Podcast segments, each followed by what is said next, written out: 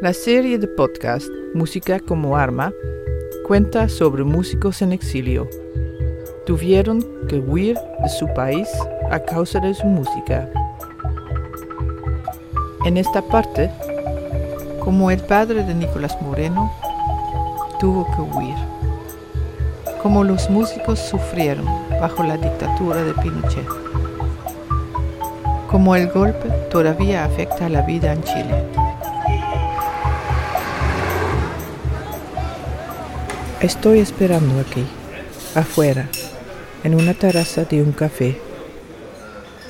Escucho la televisión española. Estoy esperando a Nicolás Moreno. Es realmente increíble. En cada calle se ven tres, cuatro perros. En este momento justo, cuatro perros acaban de pasar.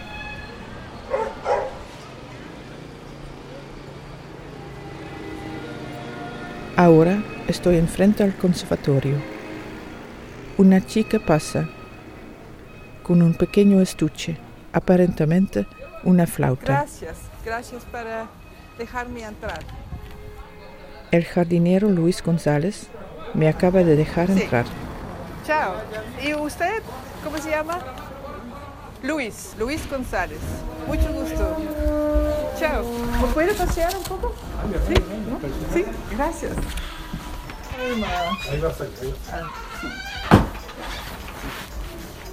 Nico Morena está fuera, en la sombra, frente al espacio donde nos hemos citado.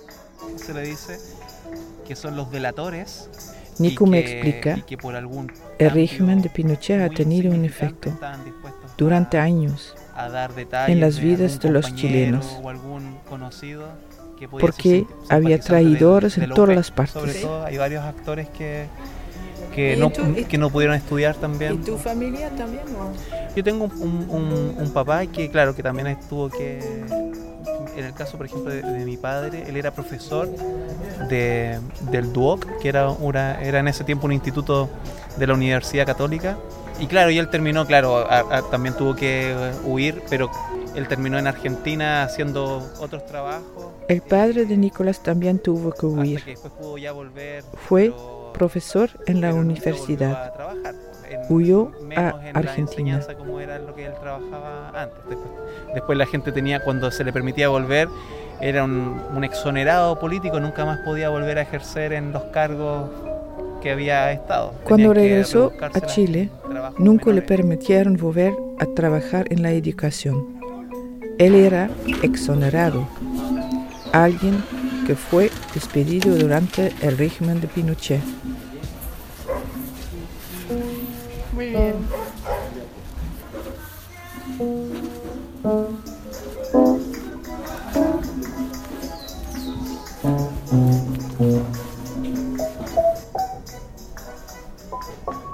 Hay un piano viejo aquí, en el conservatorio, al pie de las escaleras, cubierto de musgo. Su sonido es bastante decente. Le pregunto al niño en el jardín y aparentemente todavía se toca este piano. Todavía se usa. ¿De dónde es? Holanda. Holanda. Sí. Tengo un pensamiento un poco extraño, porque inmediatamente pienso en Patricio que estudió piano. Pienso a su profesor de piano, uno de los responsables de que Patricio fuera condenado por sus actividades. La razón por la que tuvo que huir. De repente evoca ese recuerdo, este piano.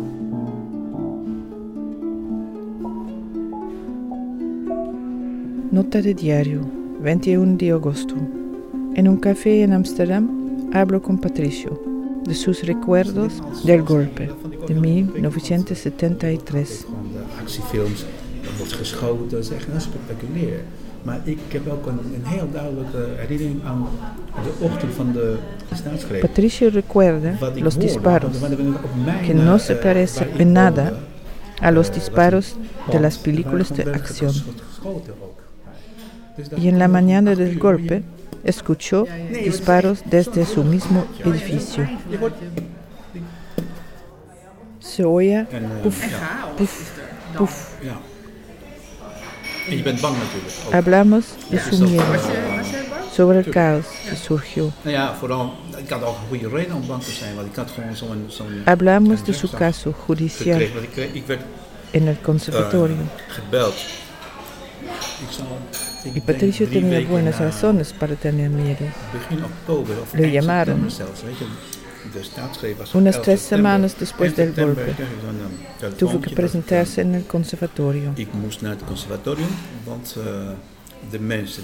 advocaten... El abogado designado por la junta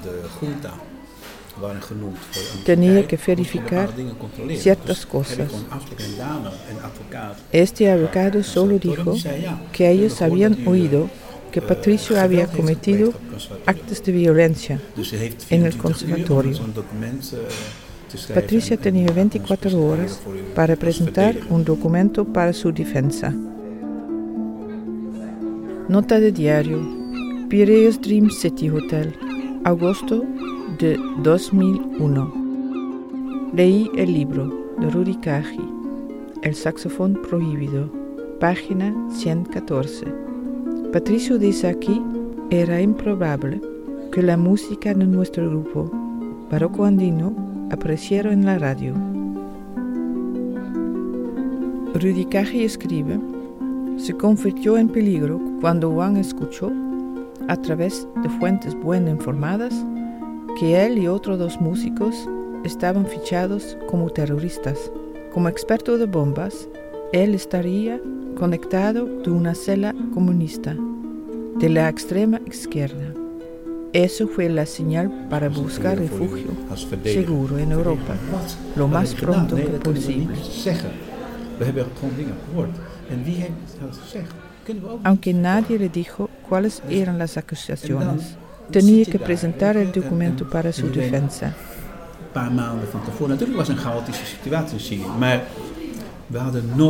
Aunque la situación en Chile era caótica, nunca se pensó que había un golpe de Estado. De un día para otro, la realidad era completamente diferente. Het is allemaal iets surrealistisch. En dat iemand Surrealista. Eh, Patricia no sabía si tenía que reírse o llorar eh, con las acusaciones. Maar, oud was je toen? een- eh, 21. 21. Ja. Eh, Redactó una defensa en la que simplemente decía lo que hizo en el conservatorio. Daba sus buenas calificaciones y citaba como testigos a sus profesores. Recibió la sentencia dos meses después. Según ellos, Patricio era un terrorista y que tenía que salir de la universidad. Y lo más doloroso era que su profesor de piano también firmaba esta sentencia. El mismo profesor que Patricio mencionaba como testigo En su defensa. eh,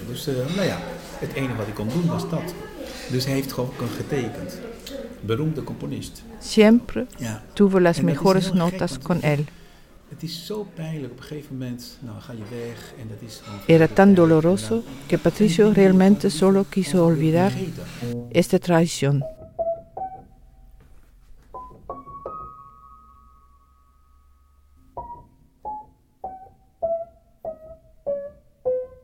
Cuando ocurrió esto, Patricio rápidamente tuvo que buscar eh, esconderse o, o huir porque habían además muchos Nicolás eh, Moreno me explica, Cuando eso que- sucedió, Patricio rápidamente cambio, tuvo que ir como se le dice aquí o en Chile, escapar. sapos se le dice que son los porque delatores había sapos solamente por todas partes, algún, algún tipo de traidores. menor por lo demás.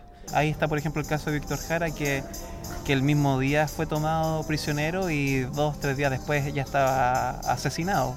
Ese también es el momento en que Patricio Juan no esperó que los militares golpearon a su puerta. Entonces se prohibió transversalmente, se prohibió y se persiguió a, a Nicolás se de- refiere a los nombres de todos los músicos que sufrieron bajo la dictadura hasta los o a quien mataron. prácticamente todos. Una lista larga. Gitano Rodríguez, por ejemplo, el mismo Víctor Jara, que terminó asesinado, Gitano Ar- arrancó, eh, Payo Grondona, Julio Segers, o sea, prácticamente todos sufrieron. Ángel Parra, que también terminó en- viviendo en París hasta, hasta ahora que, que falleció. Hugo Moraga, o sea, todos, prácticamente todos. Y los que La próxima vez en música como arma. Como buscó en Chile al barco de tortura, la Esmeralda. Como el pato de goma del artista holandés Hofman está en lugar culpable. Como Patricio puede votar por primera vez. Me encuentro con Patricio en la estación Amstel. En su espalda tiene un charango, un tipo de laúd. Hablamos de los estudiantes, de sus compañeros de estudio que fueron asesinados. Hablamos de los instrumentos prohibidos.